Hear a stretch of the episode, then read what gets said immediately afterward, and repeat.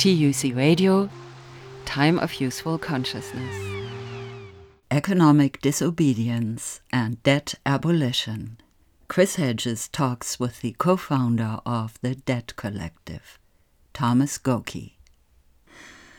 How can a discussion of the enormous debt and looming homelessness faced by ordinary people in the US once the COVID pandemic is ending be inspiring and visionary? In preparation for that fight, the Debt Collective has begun organizing debtors into a union and already had victories canceling $2.8 billion in student debt medical debt, payday loans, probation debt, and credit card debt. Today, the sheer magnitude of the problem we will have to deal with soon over 40 million people in the U.S. facing eviction once COVID support disappears is seen as an opportunity. Chris Hedges is a Pulitzer Prize winning journalist a New York Times best-selling author, a professor at Rutgers University, and an ordained Presbyterian minister. He interviewed Thomas Gokey, co-founder of the Debt Collective, on the July 22, 2021 edition of his weekly TV program On Contact. Today we discuss the movement to create a debtors union with Thomas Gokey, an organizer with the Debt Collective. We know that the pandemic is going to change everything. There's really no part of our society that is going to remain the same. So there's a huge opportunity for us to ask what kind of a society do we want to live in? If everything is up for renegotiation right now, we should negotiate from a position of power and we should decide what kind of world we want to live in and which debts should be paid and which debts shouldn't be paid. If you get sick or hurt, you should get health care. If you want to study and get an education and reach your full potential, you should have an education that is fully funded so you're not forced to mortgage your future. We're seeing 40 million American households facing eviction, in which case we're going to have all of these vacant apartments and mass homelessness certainly there's a better way to do this.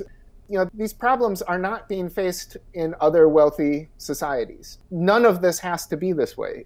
And if we get organized, we can force other choices and other conclusions and other ways of being together. Most people in the United States are burdened by staggering amounts of debt. They accrue mounting debt because they are forced to debt finance healthcare, education, housing, and even the cost of their own incarceration. When they fall behind on payments, banks, credit card companies, and collection agencies impose steep penalties, exorbitant interest rates, and loan denials, along with decimating credit scores, forcing the destitute into the arms of payday lenders who charge as much as 800% on short term loans. Student debt is over $1.7 trillion. Personal debt is over $14 trillion. At least 87 million U.S. residents lack adequate health care coverage, meaning a medical emergency plunges them further into debt, especially since 40% cannot afford an unexpected $400 expense. 62% of personal bankruptcies in the United States are linked to illness and health care costs. Over 40 million U.S. citizens live in poverty, including more than 40% of all children. Half of all workers live paycheck to paycheck. 12% experience food insecurity and hunger. Nearly one in five renters were unable to pay their landlord's regular monthly installments in 2017, and with the pandemic, an estimated 10 to 14 million households are so far behind on their rent payments that they face the danger of being evicted. This debt peonage is not accidental. It is by design, an effective form of social control by a ruling elite that sees eight out of every $10 we produce go into the pockets of the richest 1%. The result of wages that have been ruthlessly suppressed since the mid 1970s. The destruction of labor unions, deindustrialization, and offshoring of jobs, a gig economy where workers do not have benefits or job protection, and austerity programs that have decimated the social safety net. This is the bad news.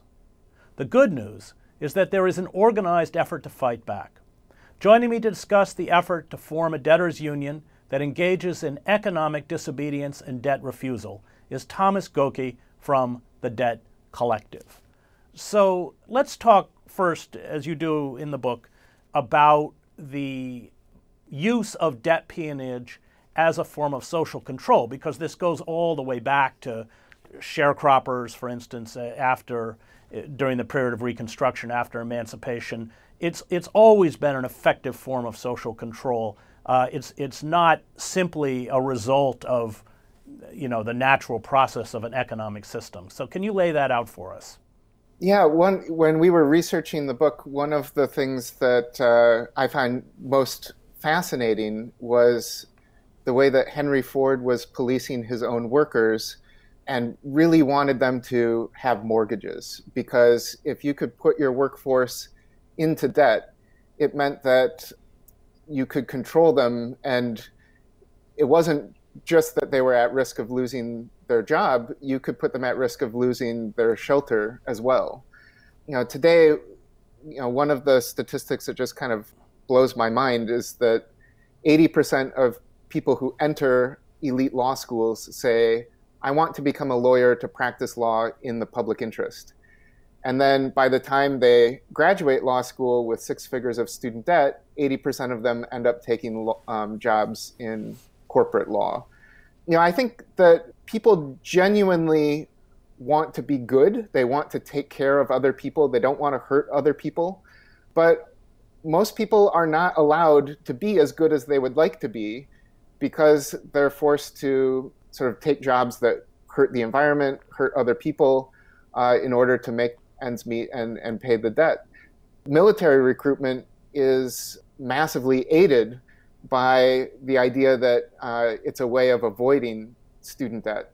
The military was able to meet their recruitment goals and cited student debt as, as the leverage that they had. Well, you have a quote in the book, uh, I don't know where it is, but it's from a military recruiter where they target people who have heavy student debt quite consciously it comes down to what does it mean to genuinely be free? If all of our choices are determined by a form of economic coercion whether it's at the workplace or in our, our daily lives can we genuinely say that we have any meaningful freedom? Not just being free from debt but having liberating wages and having some kind of democracy in the workplace uh, is key to any like genuine meaningful sense of freedom uh, the New York Times ran a piece a couple months, a few months ago, uh, where they talked precisely about the stagnation of wages and said that if wages have been tied to productivity, which since the 1970s had go- has gone up by about 77%, if I remember, the minimum wage would be at least $20 an hour. But wages, of course, have been suppressed. Uh, this is also an issue you address in the book uh, by design because the financialization of the economy with offshoring and deindustrialization has been the key mechanism by which large financial firms and banks are able to amass these profits. Uh, and, and just speak about that before we go into the nature of resistance. Yeah, part of what we really want to punch holes in and dispel is the idea that if you're in debt, it's because of your personal moral failings, that you didn't work hard enough or you made poor choices. Granted, there are some people who do make poor choices, but the vast majority of us are forced into debt because we're denied the means to live, not because we live beyond our means. Since World War II, wages have stagnated, even though for a whole host of reasons, the wealth that we're producing has increased rapidly, but that wealth has been captured by the 1%. And instead of paying us for our labor, we're forced to go into debt to meet our basic needs. Because even though our wages have remained stagnant, the cost of our basic needs like healthcare, housing, and education have gone up and up and up and up. So, you know, buying a large flat screen TV, the price has gone down significantly. But if you need to see a doctor, the, the price has gone uh, up quite a bit. Well, you have, this is from the book, more than 40% of indebted households use credit cards to cover basic living costs, including rent, food, and utilities. Some 62% of personal bankruptcies, as I mentioned in the opening, are due to. So, what you've created is a system by where, in order to survive, a subsistence level, meeting your most basic needs requires you to go into debt for the majority of American households. Yeah, a lot of people are very sympathetic when we say that we should cancel all medical debt or we should cancel student debt because they see that it's it's obviously obscene and cruel to, to force people into debt for medical care. But there's more resistance when we say, no, we should also be looking at credit card debt because when you look underneath the hood, a lot of credit card debt is just transmuted medical debt where people couldn't pay their medical right. bills, so they put it on a credit card. It's people who are putting diapers on their credit card. You know, if you look at Walmart workers, a lot of them, because they're paid poverty wages, have to use the Walmart credit card to buy diapers at Walmart for their kids if you're working a full time job, one job should be enough. You should be paid a liberating wage and you shouldn't be forced into debt for basic needs.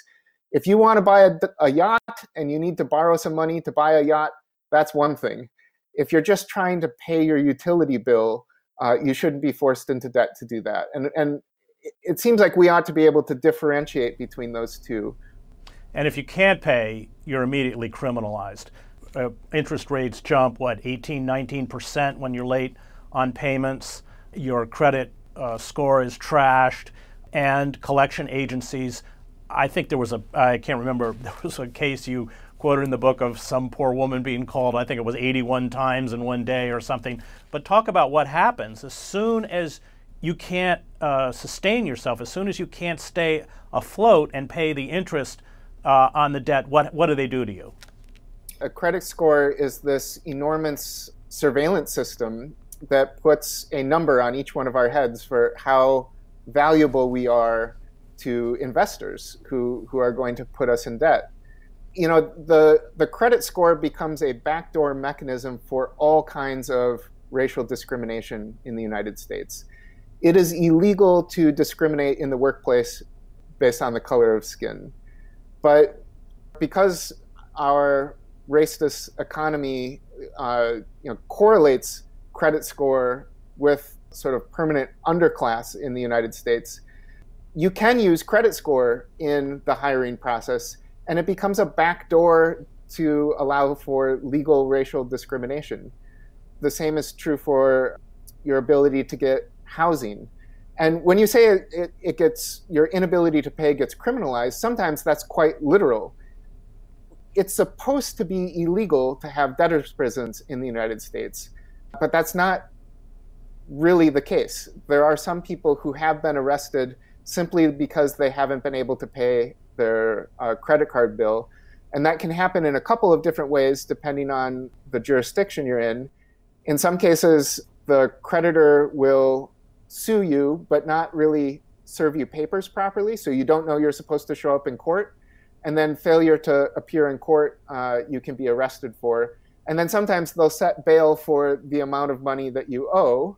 Uh, so paying bail uh, essentially means forfeiting that money to the, the creditor.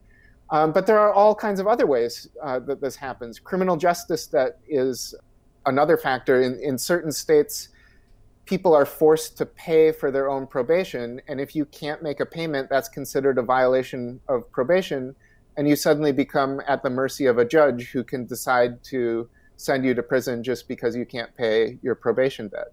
Well, once you lose access to credit, if you're dependent on credit to pay uh, your rent or your utilities, then of course you can't. Then you're evicted. So it, it, there is a kind of a spiraling downward spiral that comes once you're locked out of that credit system, I mean, your life can uh, completely unravel. We'll continue our conversation with Thomas Gokey from the Debt Collective. I'll talk a little bit about mass incarceration. I teach in a prison, and uh, increasingly, my students are getting out of prison owing literally thousands of dollars. although they have been incarcerated sometimes for decades. Uh, this comes from fines that are imposed on them at the time of sentencing. In New Jersey, they earn uh, $28 a month. They have uh, a few dollars uh, take garnish taken out of their uh, prison wages to pay these fines, but they still finish owing uh, thousands of dollars. Of course, they are charged uh, all sorts of fees inside the prison, and then when they get out, if they have old traffic violations or child payment supports, these accrue interest. Uh, and so immediately they get out and they're uh, oftentimes facing mountains of debt. And then we are seeing uh, people getting out, especially out of county jails, where they're charged for quote unquote room and board for being in the jail.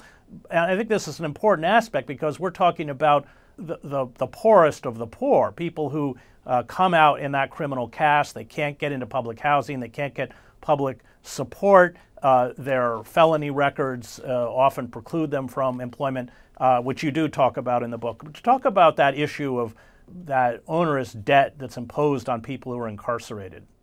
Yeah, I think this is where um, the debt abolition movement and the sort of broader prison abolition movement really overlap.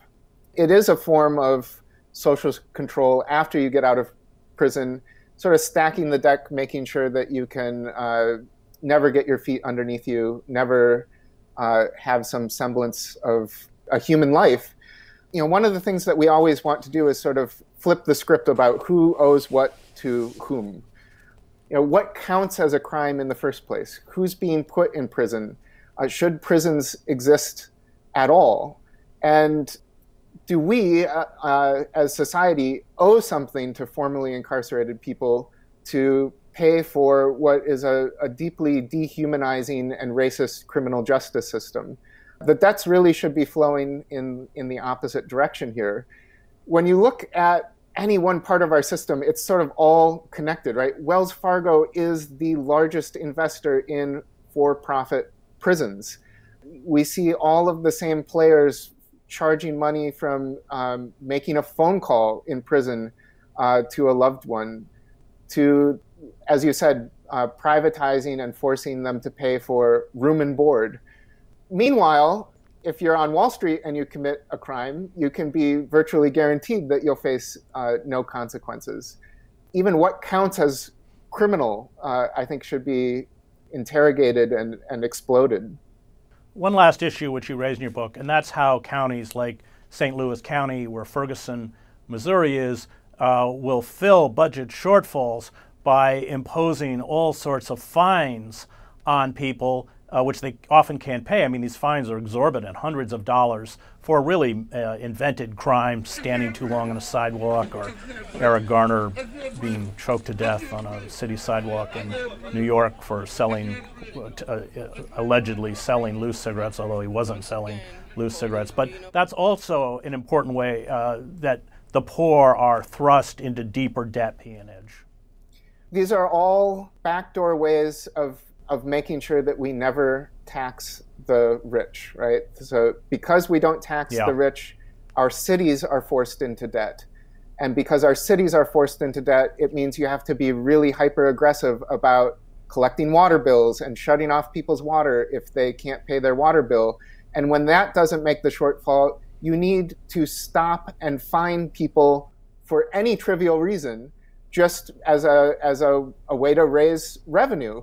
So I think this connects to the the need to start defunding the police because the in, in many places the the police are sort of tax collectors, uh, but collecting the tax from the very bottom.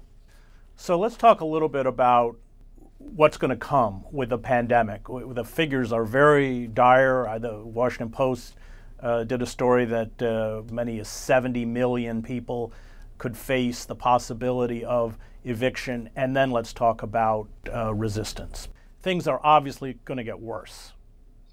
Yeah, the pandemic is exposing sort of the pre existing condition of our economy uh, to begin with. It's also all kinds of things that we were told were always impossible. Suddenly, they've, they've become possible. The, these things that we could have done a long time ago paying for uh, COVID testing, um, saying that this healthcare should be provided for free. We always could have done that. We always could have made sure that everyone got healthcare. Uh, suspending student debt payments or foreclosures, we always could have done that. Uh, all these things that we were told were just completely impossible, pie in the sky. The, the veil has been pierced that those were always lies. At the same time, the suffering is so immense right now. It's hard to wrap your head around. And we spend all day, every day, speaking to people in debt who, who simply cannot pay their bills, are being forced to max out their credit cards, take payday loans, are facing foreclosure, you know, terrified of what's going to happen when they, they pulled their parents out of a nursing home and are now full time care workers. Things are compounding. We know that the pandemic is going to change everything. There's really no part of our society that is going to remain the same. So there's a huge opportunity for us to ask what kind of a society do we want to live in? If everything is up for renegotiation right now, we should negotiate from a position of power and we should decide what kind of world we want to live in and which debts should be paid and which debts shouldn't be paid. And maybe the obligation that I owe you is that if you get sick or hurt, you should get health care.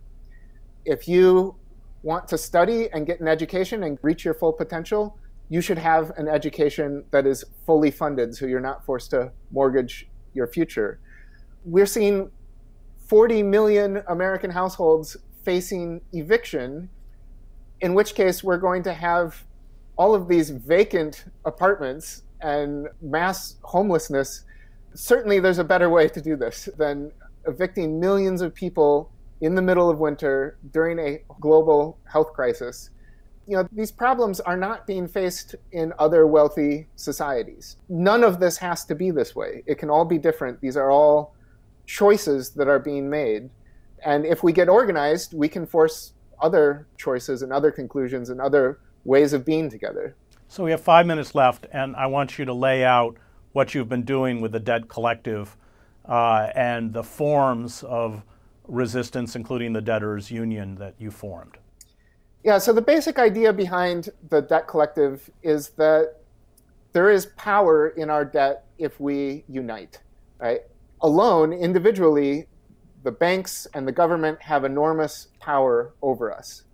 But as the old saying goes, if you owe the bank $1,000, the bank owns you. If you owe the bank a trillion dollars, you own the bank.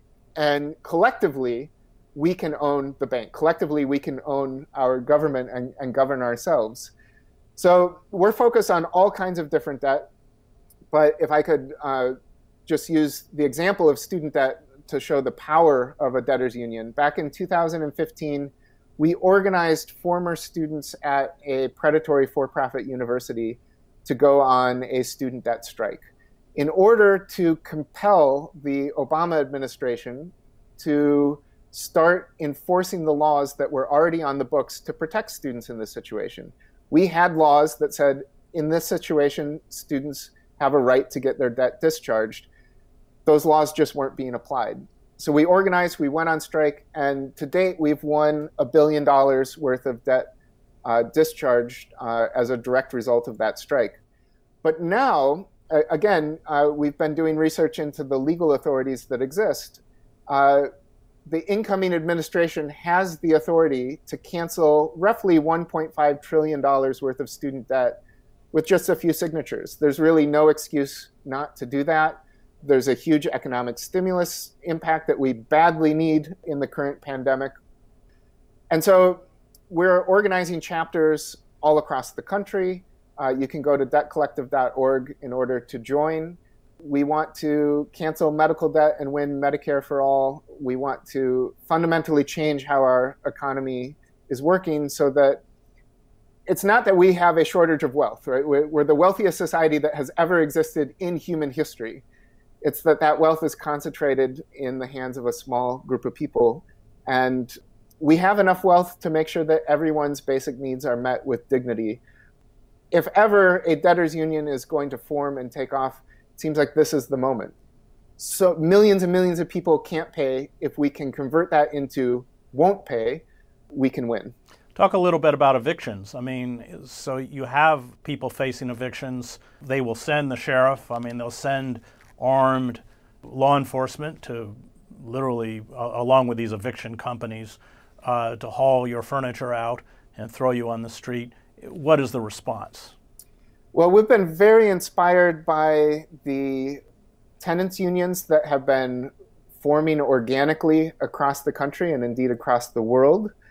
These uh, organic rent strikes that are taking place and the eviction defense that is um, being mobilized.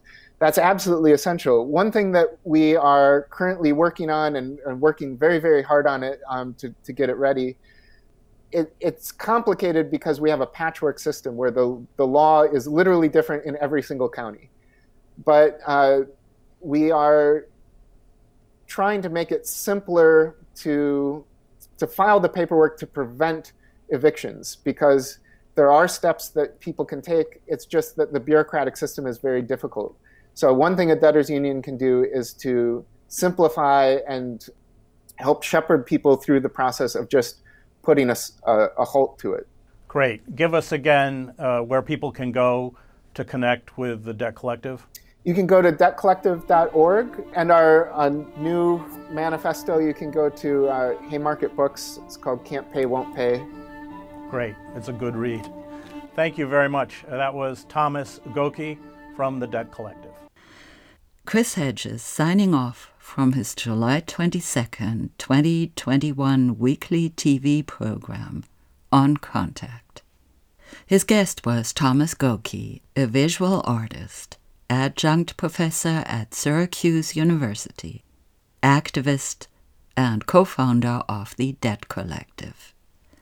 Their website is debtcollective.org, and the title of the new Haymarket book is can't pay, won't pay. The Case for Economic Disobedience and Debt Abolition, written by the Debt Collective. They are creating a debtors union, and sign up is easy at their website, debtcollective.org. Thanks to Chris Hedges for permission to rebroadcast. He's a Pulitzer Prize winning journalist, a New York Times best-selling author, and professor at Rutgers University. Chris Hedges spent nearly two decades as a foreign correspondent in Central America, West Asia, Africa, and the Middle East. He was foreign correspondent for the New York Times for 15 years.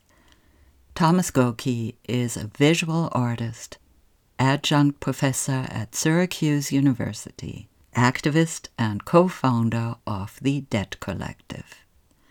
You can watch the 27 minute video of this interview by searching for Chris Hedges on Contact for July 22nd, 2021.